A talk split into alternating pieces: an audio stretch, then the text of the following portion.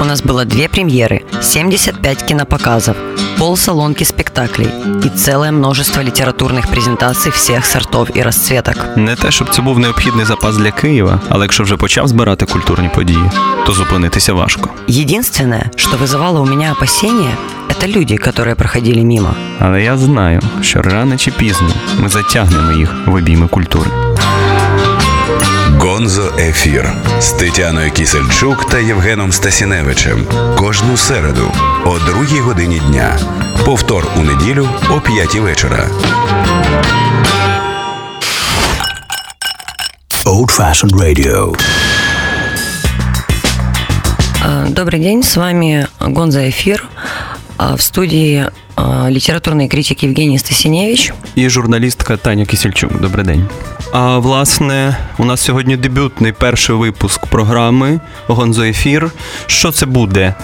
Це буде спроба підвести підсумки культурного тижня столиці країни.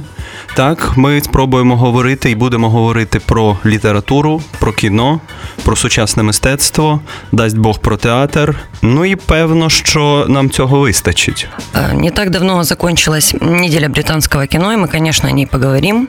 А, Мы с Женей тоже успели сходить на несколько фильмов. Я была на черной комедии Мартина а, Джона Макдонаха «Война против всех». И по восторженным откликам зрителей а, на нее, конечно, стоит пойти, ее стоит Посмотреть. А, Я буду говорить Макдонах, хотя сейчас говорят Макдона. А, Я люблю букву Х, это вообще моя одна из любимых букв. А, На нее начинается миллион изумительных слов, в том числе слово, которое пишут на заборе. Кстати, дорогие радиослушатели, несмотря на то, что Гонза предполагает обсценную лексику, мы ее употреблять не будем, потому что нас взяли в тиски цензуры. Вот, поэтому вы можете спокойно привлекать детей а, к нашей программе, пускай приобщаются к культуре а, с младенческого возраста. Итак, вернемся к Джону Макдонаху и войне против всех. А, Начать изначально нужно вообще с самого начала, потому что братья Макдонах это удивительные персонажи а, в нынешней культуре. А, они в подростковом возрасте приехали в Британию и жили на пособие. Просто вот жили на пособие, сидели дома, ели чипсы и смотрели фильмы Тарантино и Гая Ричи. А в итоге в какой-то момент Джон сказал, «Хей, Мартин, а, я хочу стать писателем», и купил себе печатную машинку. Мартин еще немного поел чипсы, посидел на диване и пошел вслед за своим братом. Первое же, по законам жанра, несколько радиопьес были отвергнуты редакциями, но затем э, Мартин написал пьесу, которую поставили на Бродвее, и он стал суперзвездой. Он написал еще несколько пьес, которые у нас тоже были, э, в том числе «Человек-подушка», «Однорукий» и так далее. Это шикарный черный юмор, э, какие-то ирландские примочки, э, театр абсурда Ионеско, и он стал э, ужасно популярен, но ему надоело, и уже в 30 лет он снял свою первую короткометражку «Шестизарядник», которая тут же получила «Оскар». Затем он снял полнометражные фильмы э, «Залечь на дно в Брюге» и э, «Семь психопатов», и тут же стал снова популярен. Э, Но что же было, собственно, с Джоном Макдонахом в это время? Он э, точно так же, как на «Залечь на дно в Брюге» лежал на дне и помогал брату. Но затем он снял «Однажды в Ирландии», которая э, Кинокартина тут же заработала а, лучшие отклики, стала супер успешным коммерческим фильмом за всю историю Ирландии, и он снял а, Голгофу. Голгофа а, рассказывает нам без спойлеров. Первые пять минут это а, к священнику приходит на исповедь э, молодой человек, который говорит ему, что он его убьет, потому что в детстве его насиловали э, другие священники. И он дает ему 7 дней на то, чтобы он подготовился к смерти. Ну тут, Таня, я хочу тебе спитати. Е, ось що, якщо люди, які люблять Макдону, особливо люди, які полюбили його за колись в Ірландії, потім за Голгофу, е, якщо вони хочуть піти на війну проти всіх і побачити там того Макдона, якого вони люблять, чи, чи побачать вони його там? Так? Чи це фірмовий Макдона, якого ми знаємо, чи це щось зовсім інше? Бо я дивився іншу картину в рамках британського кіно, е, цю не знаю. І, і оце, по-моєму, важливо, так? Да, безусловно, они увидят фирменного Макдонаха, но м, тут нужно понимать, что и да, и нет, потому что а, «Война против всех» — это типичная бади-муви, это фильм про друзей, и... э, события переносятся из э, их типичной любимой Ирландии в э, Америку. У Макдонахов есть такой интересный прием. Они умеют сделать так, чтобы самые негативные герои стали, э, все зрители их полюбили. И вот в первой сцене, опять-таки без спойлеров, в первой сцене двое полицейских сбивают э, мимо, как, мимо как клоуна, э, ради кокаина. Вот. Но все равно весь фильм зрители любят э, э, Макдонаха и этих героев, потому что э, у братьев есть фирменный прием. Он заключается в следующем. Нет добрых и злых героев. Вся вина лежит на всех. Это коллективная вина. И вот тут э, момент, почему я рассказала, собственно, про Мартина Макдонаха. Зачем я это сделала? А сейчас в Киевском молодом театре академическом идет э, спектакль э, Мартина, по Мартину Макдонаху «Однорукий». И я, безусловно, советую всем э, киевлянам и гостям города сходить на него, потому что э, правда у Макдонаха это как анфилада комнат. Э, ты заходишь в новую комнату и видишь новую правду. Таким образом, ты никогда до самой правды не можешь добраться. Э, как и до истины, которой, собственно, як известно, нет. До речі, е, про війну проти всіх буквально завтра Е, вона виходить е, в широкий прокат. Ну як широкий, на якійсь кількості екранів е, в столиці, принаймні, цей фільм Макдона з'явиться, тому є можливість подивитися його і поза британським кіно. Тепер ми перейдемо до чогось значно масовішого, але від того не менш цікавого, принаймні для предмету розмови. Значить, головна прем'єра тижня, певно, це фантастичні звірі, і де їх шукати. Спін-офф до світу Гаррі Поттера, Е, фільм, який зняв Девід Єйтс. Ми зараз ще про це поговоримо. Яка проблема тут саме з режисером? Але тим не менше, колись е, Роулінг написала таку собі чи то енциклопедію, чи то підручник для Хогвартса, який так і називався Фантастичні звірі, і де їх шукати.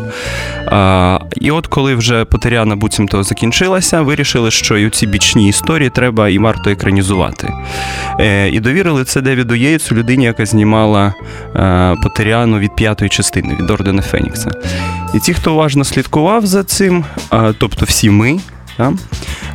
Помітили, що саме з приходом яйця якість е, цих фільмів почала не те, щоб падати, але було зрозуміло, що вибрали таку фігуру для екранізації, яка влаштувала максимально усіх. Тобто це такий максимально обережний режисер, який не дозволяв собі чогось такого, чого міг дозволити, наприклад, Альфонсо Корон, коли екранізував третю частину. Та? Такий режисер-вегетаріанець режисер без очевидно увиразненого власного почерку. І коли всі дізналися, що саме йому доручають знімати фантастичних звірів, багато хто вже напружився, тому що зрозуміли, що е, ну, все ставлять на комерційну вигоду і, і, і мінімум розрахунку на якийсь значить художній експеримент. Це і підтвердилось. Стрічка вийшла, хтось вже її подивився, хтось ще подивиться. Е, і основна її проблема саме в тому, що вона дуже рівна вона дуже рівна. Там немає жодних откровень, е, там немає отого художнього пошуку, про який я згадував. Е, це не єдина її проблема, але це серйозний момент. Е, інша штука, бо ж про що історія, власне, так? Історія розгортається за 70 років до того, як хлопчик, який вижив, прийде в Хогвартс. Це 20-ті роки, це Нью-Йорк вже, а не Британія. Це епоха джазу, і це важливий контекст, важлива декорація в цьому фільмі. І такий собі Ньюц Камандер, який вчився в Хогвартсі, як ми знаємо, як він далі розкаже, потрапляє до Нью-Йорку. А він такий собі магічний зоолог, людина, яка займається магічними е, істотами, тваринами. власне. Та Він приїжджає в Нью-Йорк у якихось своїх справах і зрозуміла річ, що всі його плани будуть перекреслені, тому що йде якась значно серйозніша гра. Е, в Штатах також існує щось таке, як Міністерство магії в Британії, е, просто це називається магічний конгрес. І Існують напруження е, між між цими між магами, як ми знали з історії до цього, і маглами. Правда, тут вони називаються нечакли. Тобто це напруження нікуди не дівається, воно тільки наростає. До того ж, його постійно намагаються підігріти ззовні. І і головний злодій, е, людина, яку ми вже зустрічали в Потеряні, е, е, Герет Грінденвальд, людина, яка була другом Дамблдора, як ми пам'ятаємо, і саме в контексті якого потім Роулінг розказала, пам'ятаєте, про гомосексуалізм Дамблдора, що насправді оцей Грінденвальд і, і був об'єктом певних значить, інтимних переживань директора Хогвартса. Так от, саме він тут ключовий злодій, і він намагається таким внутрішнім. Е, він намагається посіяти в цій Америці 20-х років такий перманентний тероризм, аби розхитати суспільство всередини. Для цього він шукає. Для цього він шукає ем, якусь дитину. Йде пошук дитини, там є специфічне слово на означення цього виду, значить, в якій є потужні е, внутрішні сили деструктивного характеру, яка б могла просто розхитати це суспільство та і налаштувати людей проти проти магічного, е, магічної спільноти. Це загальна загальна така історія. Звичайно ж, цю історію втягується і Нют Командер, який приїжджає в Нью-Йорк. І от е, ще одна проблема велика цього фільму оця стилістична різновекторність. Бо з одного боку, очевидно, що фільм хоче попасти саме е, в дитячу, підліткову аудиторію. Оця історія з магічними тваринами, які відведено дуже велика кількість екранного часу. Вона цілком фантазійна, така фантастична. Напевно. В якомусь віці за цим досить е, цікаво спостерігати. Е, до того ж, це візуальне рішення всіх цих створінь. Е, це все може бути цікаво. А з іншого боку, оця історія про протистояння всередині суспільства, про те, як наростають е, антимагічні настрої, та про те, як починається буквально нова, нове полювання на відьом, новий салем. Е, Оце вже щось значно серйозніше. Це така стилізація під нуар з одного боку, е, з іншого боку, ем, з'являється драма. Е, і те, що те, що це намагається вжитися в одному фільмі, з одного боку, досить дитяча історія, з іншого боку, зовсім не дитяча історія, створює напругу і напругу такого негативного характеру, тому що загальної стилістичної рамки не вибудовується в фільмі.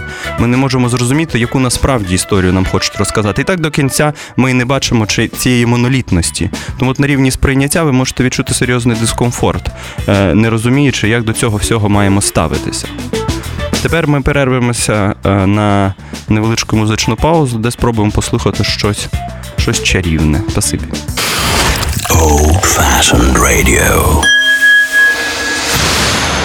Raindrops on roses and whiskers on kittens, bright copper kettles and warm woolen mittens. Brown paper packages tied up with strings. These are a few of my favorite things. Cream ponies and crisp apple strudels, doorbells and sleigh bells and schnitzel with noodles, wild geese that fly with the moon on their wings. These are a few of my favorite things. Dresses with blue satin sashes, snowflakes that stay on my nose and eyelashes, silver white winters that melt into springs. These are a few of my favorite things. When the dog bites, when the bee stings, when I'm feeling sad, I simply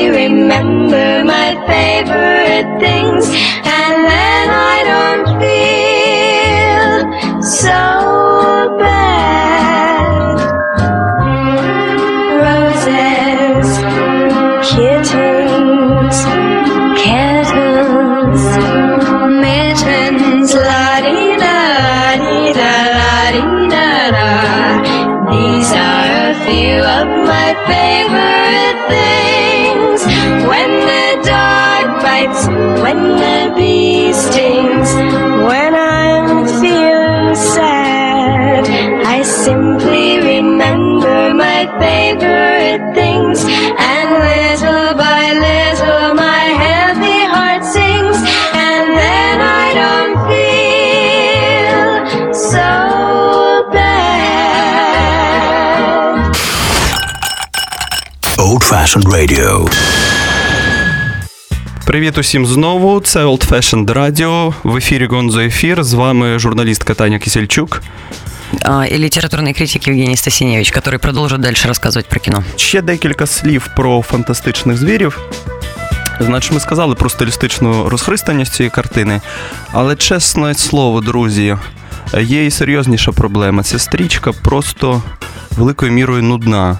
Я дуже давно не. Я взагалі, може, ніколи не дрімав в кінотеатрі.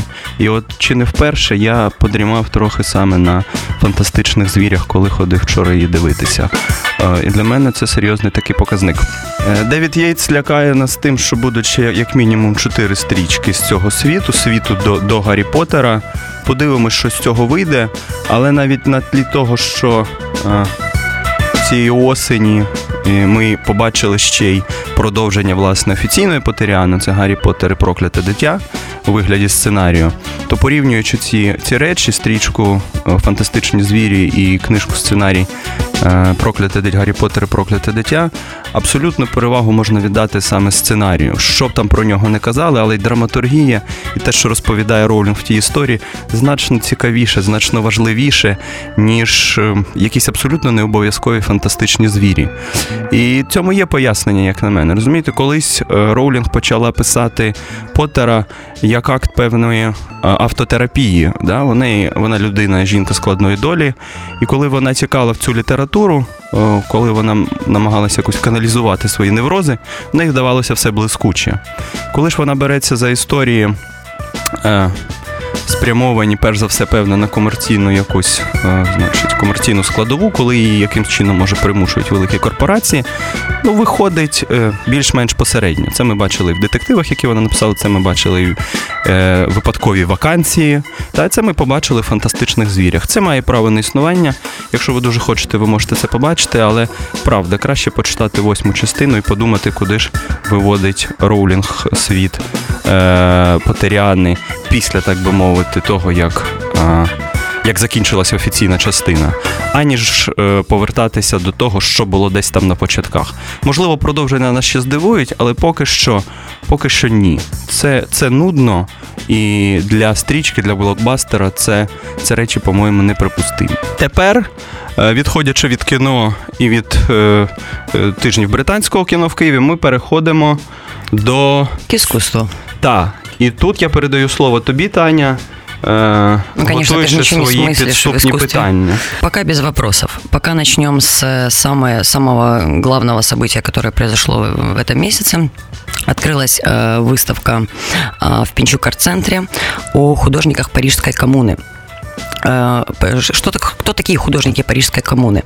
Давайте представим себе 89 год, 89-94, потому что это все один период. Значит, развалины совка, как, как известно, старого, старое уже все, а нового не построили. И вот среди этой разрухи, среди авосик с молоком, среди шипящих трамваев появляются парни в порванных джинсах, женщины в бантах, они несут стеклянные гробы, они живут все вместе в сквоте, они они представляют расстрел коммунаров в виде бандитских, бандитских разборок 90-х. Они делают совершенно удивительные вещи, не похожие на то время, в котором живут. И я бы рассказала больше о выставке, но расскажу о кураторской экскурсии, потому что э, мне удалось заметить одну вещь, которую, скорее всего, не заметил никто, потому что я была единственным зрителем э, во время этой кураторской экскурсии, которая специально проводилась для ребят с Клоузера. Э, дело было так, так как куратор э, выставки, место события в Пинчук-арт-центре Ксения Малых является по совместительству куратором в Клоузере. Она, соответственно, сделала эксперимент и решила для ребят провести экскурсию. Вот. И в ходе этой экскурсии они стали сами экспозицией, сами того не заметили между Клоузером и Парижской коммуной это, это связь поколений, потому что Парижская коммуна – это не только о искусстве, это и о вечеринках, о драйве, о психоделических веществах и так далее. А клоузер – это не только о вечеринках, это и о искусстве тоже, потому что э, мой, мой коллега, например, об этом лучше других знает, потому что он там читал лекции и про Джонатана Литтла, и про Бруно Шульца, и про других э, великих писателей. Клоузер – это и выставки, клоузер – это совершенно восхитительные джазовые, э, джазовые концерты. Вот. Но большая связь между вот этой свободой, э, которая была в Парижской коммуне, и которая сейчас есть в клоузере, прослеживается просто пока э, люди с клоузера ходят э, по местам э, и между картинами, которые делали художники Парижской коммуны. Александр Гнилицкий, одна из центральных фигур Парижской коммуны, сделал такую инсталляцию, он ее назвал «Концепция рейв-пати», э, в которой гигзаметром написал «О, спонсор, э, там, мне легче писать тебе гигзаметром для того, чтобы ты нам в конце концов дал денег, потому что вот мы очень хотим сделать рейв-пати» и так далее. Но самое страшное и самое восхитительное в этом – это последний зал, потому что когда мы зашли в последний зал, там было следующее. У нас есть свой Джим Моррисон, это Олег Голосий, он умер 27 лет. А, об этом не принято говорить, но я буду говорить, потому что от правды не скроешься. А, Клоузер закрывали неоднократно за э, за употребление и за э, нахождение в его стенах психоделических веществ, а опять-таки, непопулярная версия смерти Олега Голосия. Это смерть, он упал с балкона под теми же веществами в, в 27 лет. И это был крах Парижской коммуны. А, это был 94 год. Все они с разру... Ну, несколько с разрушенными жизнями уходили. То есть это был крах, вот его смерть и эм, вот эта бесконечная вечеринка, которая закончилась разрушенной жизнью. Э, и когда вот эти ребята в черных одеждах и грубых ботинках, как мы привыкли себе представлять, э, посетители Клоузера стояли и смотрели на его картинах, было в этом нечто трогательное и восхитительное, потому что прошлое, прошлое создано для того, чтобы учить нас чему-то, ну а, и, безусловно, учить будущему. Е, тут у мене Таня лише одне питання, воно не стільки до суті того, про що ти говорила, як до чогось більш зовнішнього. Чого ти Е, Знов заговоривши про сучасне мистецтво, заговорила саме про Пінчук арт-центр. От невже в Києві існує лише Пінчук арт-центр, де де інші майданчики, де де галерея Триптих, де галерея Карась? Чому, говорячи про арт, ми говоримо в першу чергу про Пінчук арт-центр? Ну, Женя, галерея Триптих и галерея Карась стоят на месте, вот тут недалеко от нас. Но, конечно, когда мы говорим про современное искусство, хочется отвести, да, мы говорим о... В нашей программе насколько я понимаю, ми говоримо о ключових событиях. Тобто ми намагаємось вибудувати певну ієрархію того, що відбулося на тижні. Да, мы беспокоимся о наших радиослушателях и хотим посоветовать лучше. Я говорила про выставку в Пинчук арт-центре в первую очередь потому, что для меня это, со мной многие не согласны, тем не менее, для меня это предвестник э, положить позитивных изменений, потому что кураторов Пинчук арт-центра а, очень часто ругали за то, что они тяготеют э, к западному искусству, не обращая внимания на свое собственное, хотя у нас оно, дай бог. Вот. И для меня было очень важно поговорить про эту выставку. А, я бы могла поговорить еще о ситуации в Мистецком арсенале, но у меня нет никакого желания, потому что, прослушав интервью с эм, Олесей Островской-Лютой, а, она была в гостях у философа Владимира Владимира Ермоленко. У них был очень честный, очень хороший разговор, а главная суть которого заключалась в том, что Украина должна входить в мировой контекст. Это был разговор о глокальности. Э, он был действительно очень честный и хороший, но когда я пришла в Мистецкий арсенал, э, я много работаю, и понятное дело, что я пришла вечером. У меня еще оставалось 10 минут до закрытия, но охранники так дышали мне в спину и гаркали на меня каждый раз, что э, вся, все вот это понятие глокальности нивелировалось просто на глазах. Ну, по сути, меня выгнали оттуда, поэтому я и говорить про выставки не хочу. Від менш цікавого ми переходимо до більш цікавого. І наш наступний блок це література. І сьогодні ми поговоримо про роман молодого нашого поета Мирослава Лаюка, який вирішив спробувати себе в прозі.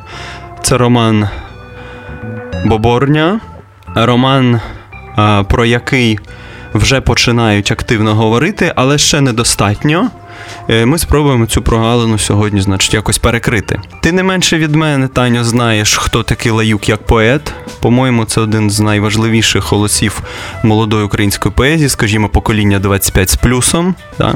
який дуже рано почав, але вже в першій своїй книжці, після мови до якої, до речі, написав Василь Герасим'юка, це багато про що говорить. Е, вже в цій першій книжці було зрозуміло рівень, на який е, може вийти Мирослав, на який він виходить в цій книжці. Та? І мене від початку там здивувало оця його, оце його розбишатство. Оця його певна інфантильність, його якання, яке йому часто закидають, мене приємно це здивувало. А з іншого боку, е, певна технічна і стилістична віртуозність того, що він робить. Тобто зрілість і і, і молодечість така. Да? В другій книжці він це підтвердив. Метрофобія була. Е, Він випробування другою книжкою пройшов без сумніву, отримав за нею якісь там навіть нагороди. Більш-менш важливі, і е, вирішив написати прозу. І написав її. Роман на 300 сторінок, вийшов у видавництві Старого Лева. Женя, а є в цьому романі Мирослав поет? От дивись, е, що здається мені. Насправді, е, може, дещо збиваючи інтригу, але скажу від початку, що я е, чекав більшого від цього роману. Я е, уявляв собі, що щось таке, як проза поета. Не так поетична проза, як проза поета. Це цілком сформоване якесь явище, воно має е, правила гри внутрішні. Та ми уявляємо, що це таке. За останні 10 років, наприклад, е, прозою, хорошою прозою поета була книжка Мар'яни Кіановської Стежка вздовж річки. Насправді недооцінена страшенна, але дуже важлива. Також для мене певним орієнтиром орієнтирами завжди була проза Гандлєвського, його роман НРЗБ. Та? Отак я уявляю, як мають писати поети прозу. Приблизно так. Та? Е, Взявшись за лаюка, е, за цей роман, я побачив, що поета лаюка тут мало. Насправді 10. Ну, скажімо, близько 10 хороших метафор на 300 сторінок роману це мало. Це мало. Так? Е, якщо говорити про якісь отакі речі. Е, що ж стосується самого сюжету, це історія про про вчительку. Звісно, її звуть Марія Васильівна. Е, ми бачимо її в 70-х роках, коли вона ще молода, приїжджає до богом забутого села десь у Карпатах починає там свою педагогічну діяльність. Е, У неї є чоловік, військовий полковник. Е, Вона заводить там собі коханця Онуфрія.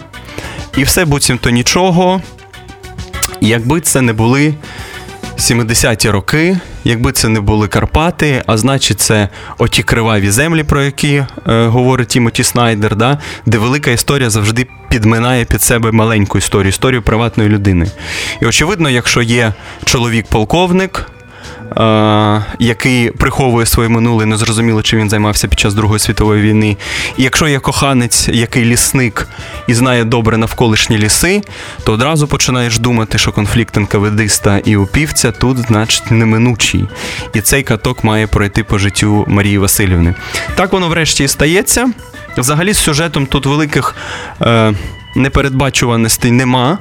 Э, я, извини, я с тобой все-таки поспорю, потому что э, очень важный момент в сюжете присутствует София Ротару, и если бы Old Fashioned Radio не был выдержан в, в определенном совершенном стиле, то мы бы, конечно, ми, мы бы сейчас поставили. Е, Так, е, там є, і оце е, це момент, про який я теж скажу. З одного боку, Мирослав починає розказувати дуже серйозну, дуже тужливу по-своєму історію про, про долі про долі конкретних людей на оцих помічених великою історією територіях. А з іншого боку, його постійно тяне розказувати якісь анекдоти з педагогічного життя. Е, саме цим можна пояснити, що він намагається на початку одного з розділів обіграти культовий вже вступ е, до Лоліти Набокова, коли намагається перефразувати там і розказує в схожий спосіб про е, Марію Васильівну, наприклад. Та? І оця стилістична така розхристаність, стилістична невизначеність одна з найбільших проблем цієї книжки. От з одного боку, анекдотичність, певна комічність, іронічність, а з другого боку, якась серйозність. Я вынуждена опять тебя перебить. Перебить. Э, по словам самого автора, э, он говорит, что вот эти все анекдотичные истории – это реальные истории жизни. Он исследовал это все в каких-то старых сельских библиотеках. Он, и он говорит, от этого это и смешнее, что я реально находил там какие-то ну, совершенно абсурдные вещи. И, конечно, я их включал, потому что это как минимум правда про эти 70-е годы. Okay. И подожди, и не считаешь ли ты, что это действительно очень важный роман, хотя бы потому, что это возможно, единственный роман, написаний про 70-ті годы. Давай зараз про важливість ми, ми е, дещо в бік посунемо цю тезу. Тут, е, значить, так, окей, е, хай будуть тут ці каламбури, ця іронічність, але це не знімає проблеми. Є. Є конфлікт оцих двох стилістичних площин, розумієш? Тобто е, серйозної, драматичної, е, позначеної там найдраматичнішими подіями ХХ століття історії, та і оцієї історії е, школи, провінційної школи, де оці е, жінки бальзаківського віку, які всіх і вся ненавидять, намагаються щось зробити зі своїм життям, намагаються в будь-який спосіб е, дошколити учням, їхнім батькам, та? і і, і виникає виникає якийсь конфлікт всередині цього тексту, про який, може, не здогадувався Мирослав, коли коли, коли писав це, та? яке ріже око, коли читаєш цей текст. Що ж стосується важливості, як ти кажеш, роману про 70-ті роки, дійсно, е, дізнавшись про те, що тут е, буде йтися саме про цей час, я розраховував на щось таке інше. Бо в нашій літературі 70-ті, а почасти 80-ті роки це величезна біла пляма або ж чорна діра. Е, там було катастрофічно мало хорошої прози, і і можна було б подумати, що Мирослав заднім числом хоче цю ситуацію якось виправити. Він хоче загатити з сьогоднішнього дня оту прірву справу, та розказати про щось. Можливо, наслідуючи когось, е, можливо, намагаючись якось мімікрувати про ту під ту прозу. Але коли читаєш. Цей роман е, бачиш, що він написаний дуже молодою людиною. Не те, що він стилістично неохайний, все ж таки Мирослав поет і і вухо в нього о, гостре. Але там є багато чого такого, що видає е, в авторові саме нашого сучасника. Та, е, І це не те, щоб напружує. Просто ти одразу розумієш, що ага, оті мої очікування, що це буде якась гра от в ту літературу 70-х, 80-х, дуже складну насправді літературу. Та? Бо 70-ті далеко не такі однозначні і не можуть зводитися лише до того, що це був час е, абсолютного і тотального е, закручування усіх гайок. Та? Е, але цього нема. Видно, що це написала молода людина. Тому я б сказав так, що. Е, оця, оця книжка це непогано написаний, непоганий роман. Розумієш? Е, що стосується його проблематики, е, мене щось роздратувало там, оскільки я бачу в цьому певний тренд, коли відповідальність з конкретних людей переноситься е, на відповідальність історії. Буцімто оця Марія Васильівна, е, без сумніву, негативний персонаж, без сумніву, багато в чому неприємна жінка. Та? Е, що вона стала такою через те, що їй випало жити в цей час і, і в цьому місці. І вона мало що могла змінити. Да? Тому що коли чоловік в тебе полковника, коханець, е, колись намагався піти в лави упа, то ну хочеш не хочеш, а доля тобі трагічна вже буде вділена. Та? І в цьому я бачу якийсь, якусь інфантильність. Е, коли... Это человечность, Женя. Он пытается ее, ну, несмотря на то, что роман тяжелый и героиня негативная, он пытается ее где-то оправдать. Це є, це відчувається. Вона ж неоднозначна, ця Марія Васильівна, а під кінець їй навіть стає страшенно шкода. Але тим не менше, оця загальна якась інтенція, оцей меседж, який хоче Мирослав донести, як мені здається, він мені ну, не симпатичний вже. Та? Тому що несимпатичний через через свою певну заяложеність. Ми вже це бачили. Та? Так, Женя, я думаю, що радіослушателі поняли, що я хочу, щоб вони читали цей роман, Ні, а ти не хочеш. Е, Цей роман варто читати, і не тільки тому, що у нас виходить критично мало е, притомної прози на рік власної, та? але й тому, що це дійсно непоганий роман. І це роман. от що важливо, роман склався. Структура романна є. Та? Е, Він він добре зроблений, е, там є хороші шматки. Але в цілому, і що стосується форму, і що стосується змісту, у мене є до нього ряд е, серйозних претензій. Ну, у тебя, как у литературного критика, если бы не было претензий к роману, то не был бы ты литературным критиком. Давай сейчас от Мирослава перейдем э, к кому-то, может, постарше. До речі, однією з повноцінних, можна сказати, героїнь цієї книжки є е, Софія Наша Ротару, про яку часто там думають. Е, І е, в стрічці, за участі якої в червоній руті героїня е, книжки Лаюка в одному з кадрів на одну секунду з'являється. І це все життя її якось гріє. Да, и несмотря на то, что я сказала, что мы не можем послушать Софию Ротару, это все неправда. А, Мне подсказывают, что можем, и у Софии Ротару есть отличный чудово. фанк. Слушаем. Old fashioned radio. Может,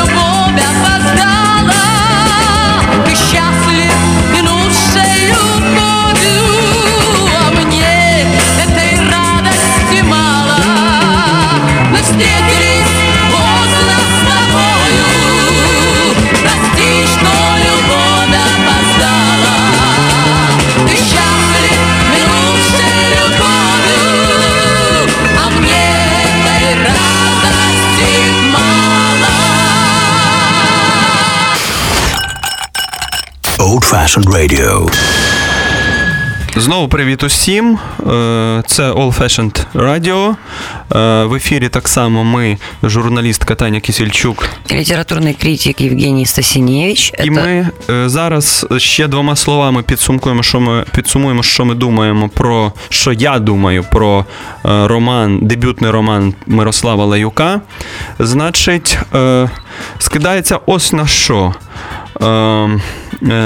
Мирослав хоче якоюсь мірою звести порахунок з поколінням дідусів і бабусь, та з поколінням не героїчним, не ті, хто були отам десь в лісах і виборювали незалежність, а з тими, хто були по інший бік, е, з значно неоднозначнішими людьми.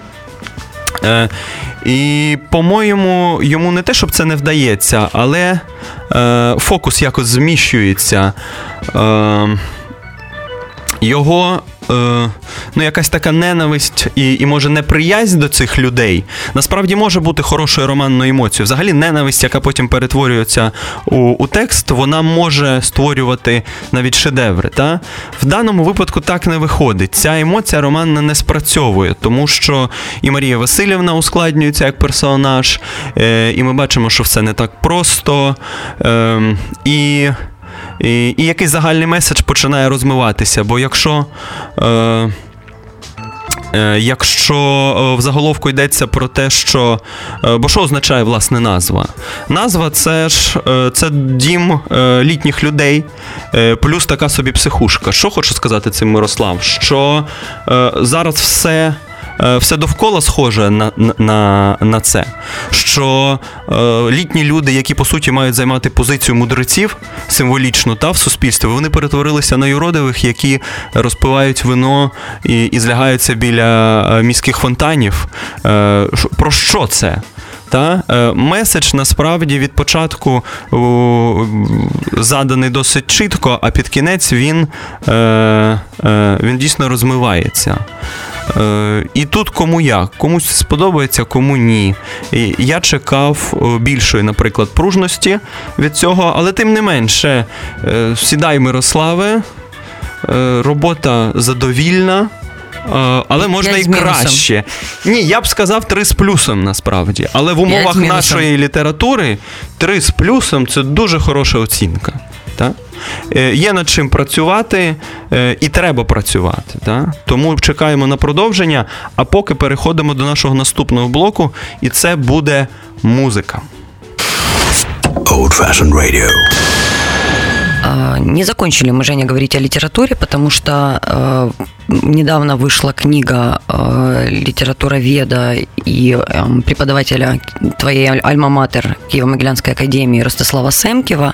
Книга называется, называется «Як писали класики», и я думаю, что тебе есть что сказать о ней. Та, але ж пан Семків він не просто літературознавець, він не просто літературний критик і директор видавництва «Смолоскип». Він ще, от, значить, така.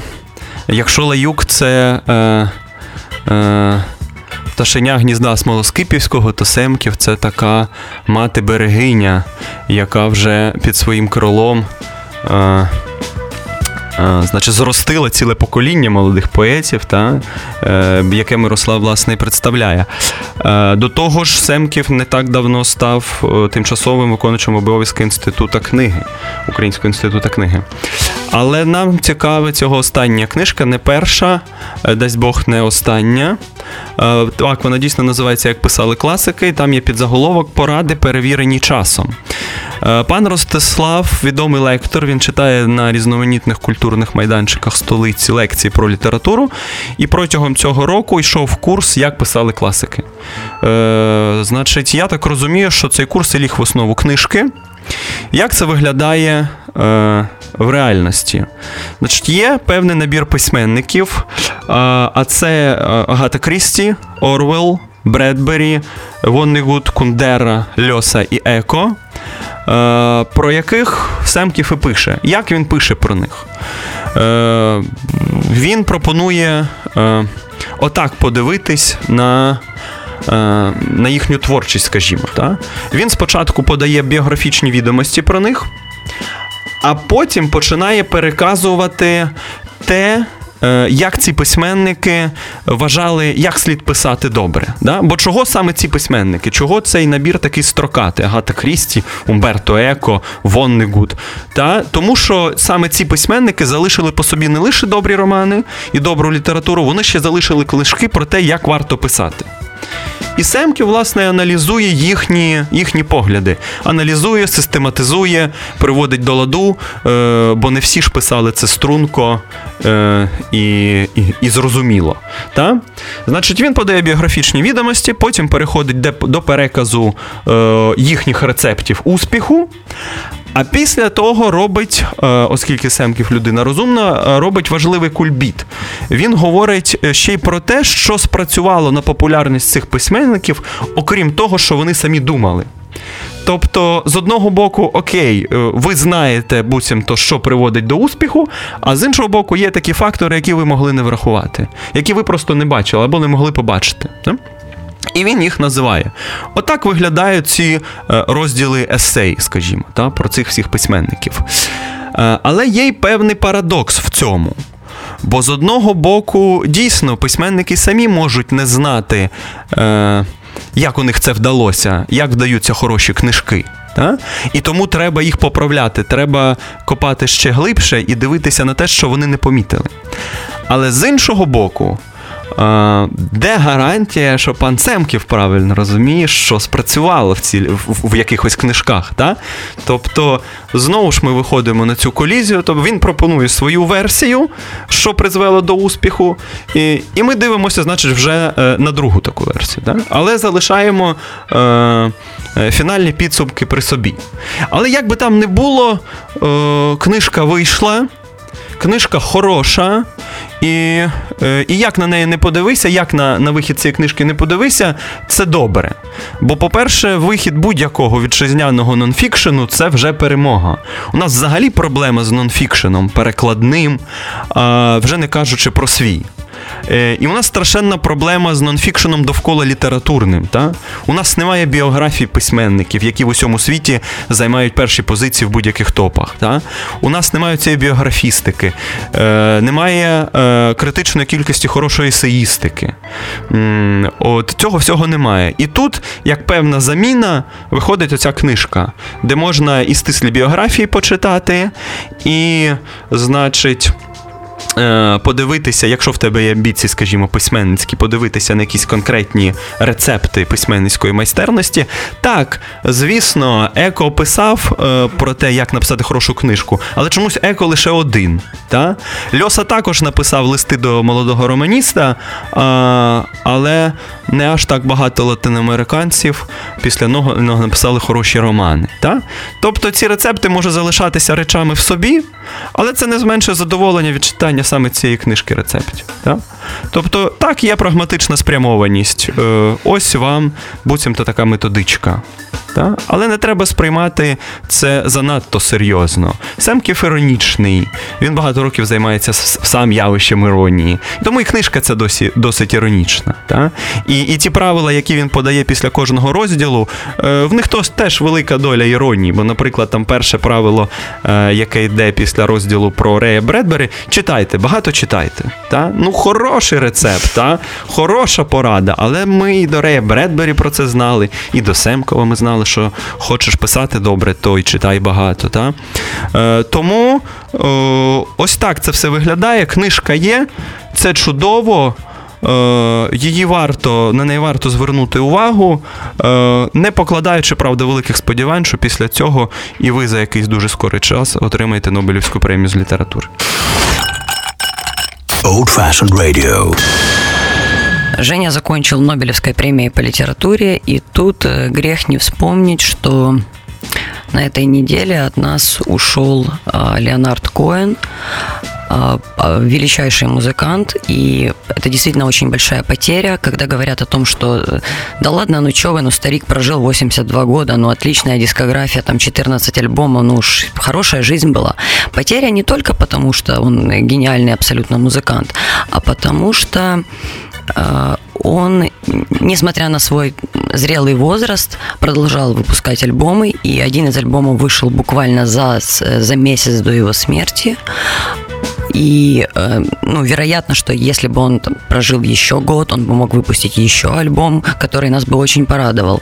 Один из его друзей после смерти на The Guardian сказал «He made me feel less uh, heartbroken», что можно перевести, наверное, как он, он, это целительный эффект, да, то есть у нас нет хорошего прямого перевода о том, что он делал его сердце э, менее разбитым, а, но это абсолютно целительный музыкант, и почему, почему я сказала про Нобелевскую премию? Потому что он, конечно, не только музыкант, он еще и поэт. И тут нужно думать, почему Нобелевскую премию по литературе дали Бобу Дилану, а почему не дали, например, Леонарду Коэну? Но, конечно, на этот вопрос будет отвечать э, господин Друзь, літературний критик Євгеній Я Стасінєвич. спробую поговорити про це, бо це дійсно е, важливий контекст, те, що ти говориш. Ти говориш про те, що він без сумніву геніальний музикант, але також і письменник. Я б розвертав цю фразу з точністю да навпаки. Звичайно, він е, дуже впливовий музикант, але, по-моєму, він, по-перше, е, страшенно важливий письменник. Недооцінений великою мірою, може десь не реалізований, особливо що стосується прози. Але він в першу чергу письменник, навіть не поет, а письменник. Та? Ми ж знаємо, що е, у нього є два романи. Два е, прозові романи це улюблена гра і прекрасні невдахи. І от ти сказала про Боба Ділана, про його Нобелівську премію з літератури. І мені здається, хай кидають в мене каміння, що Коен кращий письменник, ніж Ділан. Е, Це стосується і прози, і навіть я б наважився сказати, що це стосується і пісенної поезії. Але чому так сталося? От, от ті романи, про які я згадав, улюблена гра і прекрасні невдахи, е, так, вони по-своєму постбітниківські, е, вони про е, в якійсь мірі про, про, про вільне кохання, про пошуки себе. Е, улюблена гра, наприклад, це про монреальського хлопця, який розуміє, що може реалізуватися через книги, е, через писання книг. А це, по суті, взагалі автобіографічна штука. Коен так себе і відчував, та, що він може перш за все відбутися саме в літературі. А, і так само і Тарантул Ділана, отой його єдиний роман, який вийшов десь в той же час на початку 60-х, так само постбітниківський, е, посткеруаківський, як хочеш це можна називати. Але чесно, кладучи руку на серце, я скажу, що романи е, Коена краще за роман е, Ділана. Тому що... Дилан же стеснялся своего романа. Он всегда говорил, что его заставили написать, его он не хотел. Господи, ну і що нам з того? Ну, соромився він то- цього роману. Але роман є. Романи написані приблизно в один той самий час, людьми, які займалися приблизно тим самим в культурі. Та їх варто порівнювати. От е, тексти Коуна для мене важливіші, вони проблемніші, вони складніші. Та, і, і видно, що це писав саме письменник. Е, Діланом не так. А чому ця Нобелівська премія е, відійшла саме Ділану? Ми поговоримо після невеличкої е, музичної паузи, де послухаємо саме, е, саме Нобелівського лауреата. Old fashioned radio.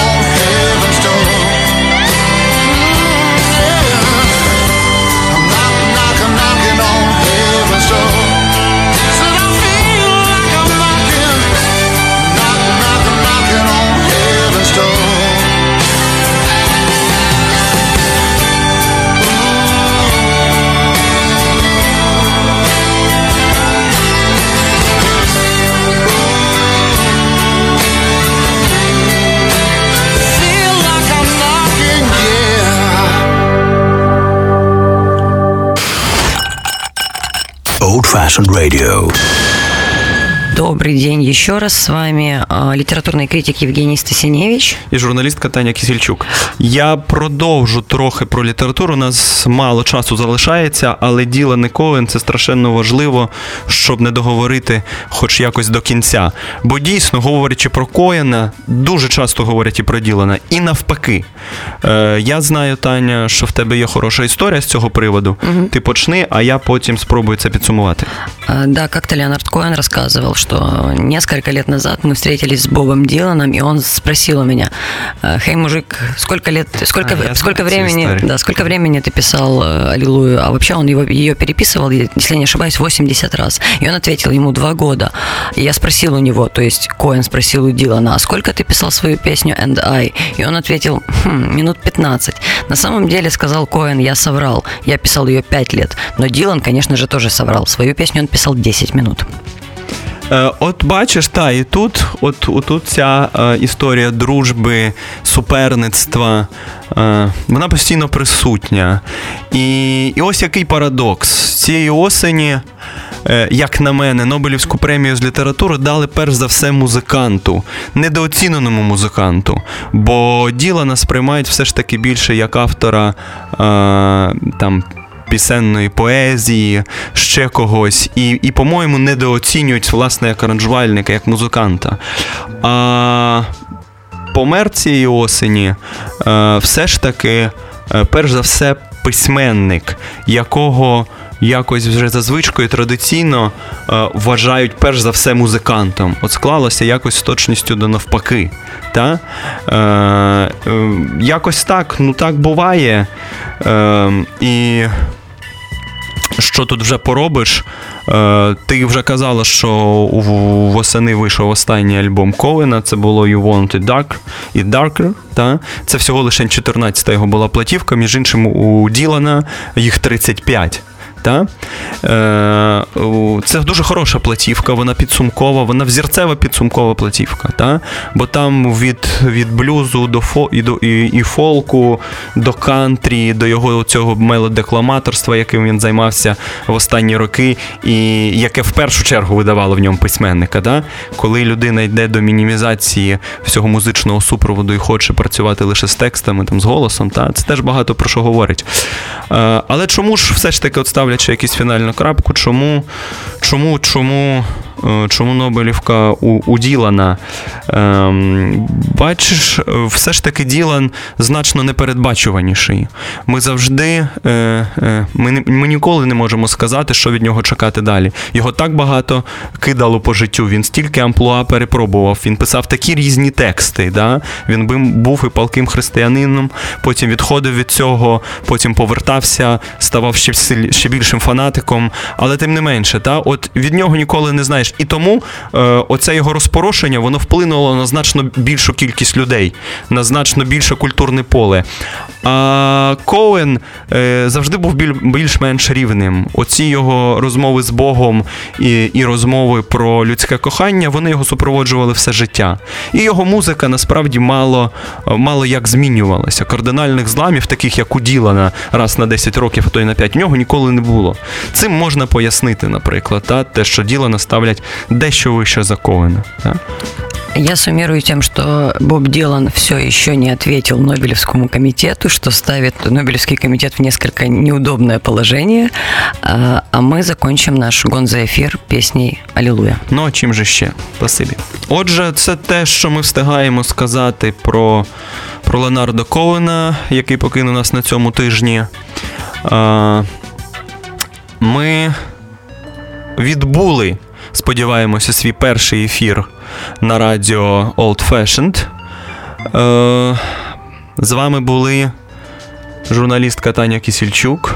И литературный критик Евгений Стасиневич. Ми будемо намагатися і надалі говорити про культурні підсумки тижня, про те, що відбулося е, в кіно, музиці, театрі, сучасному мистецтві, звичайно ж, в літературі. Намагатимемося давати поради, намагатимемось якось скеровувати вас. Е, А перш за все, намагатимемось добре проводити наш ефірний час. Спасибі, що були весь цей час з нами. Е, Сподіваюсь, почуємось і завершуємо ми. Звичайно ж, алілуєю. Ну а чим же ще? До зустрічі. До свидання. Old fashioned radio.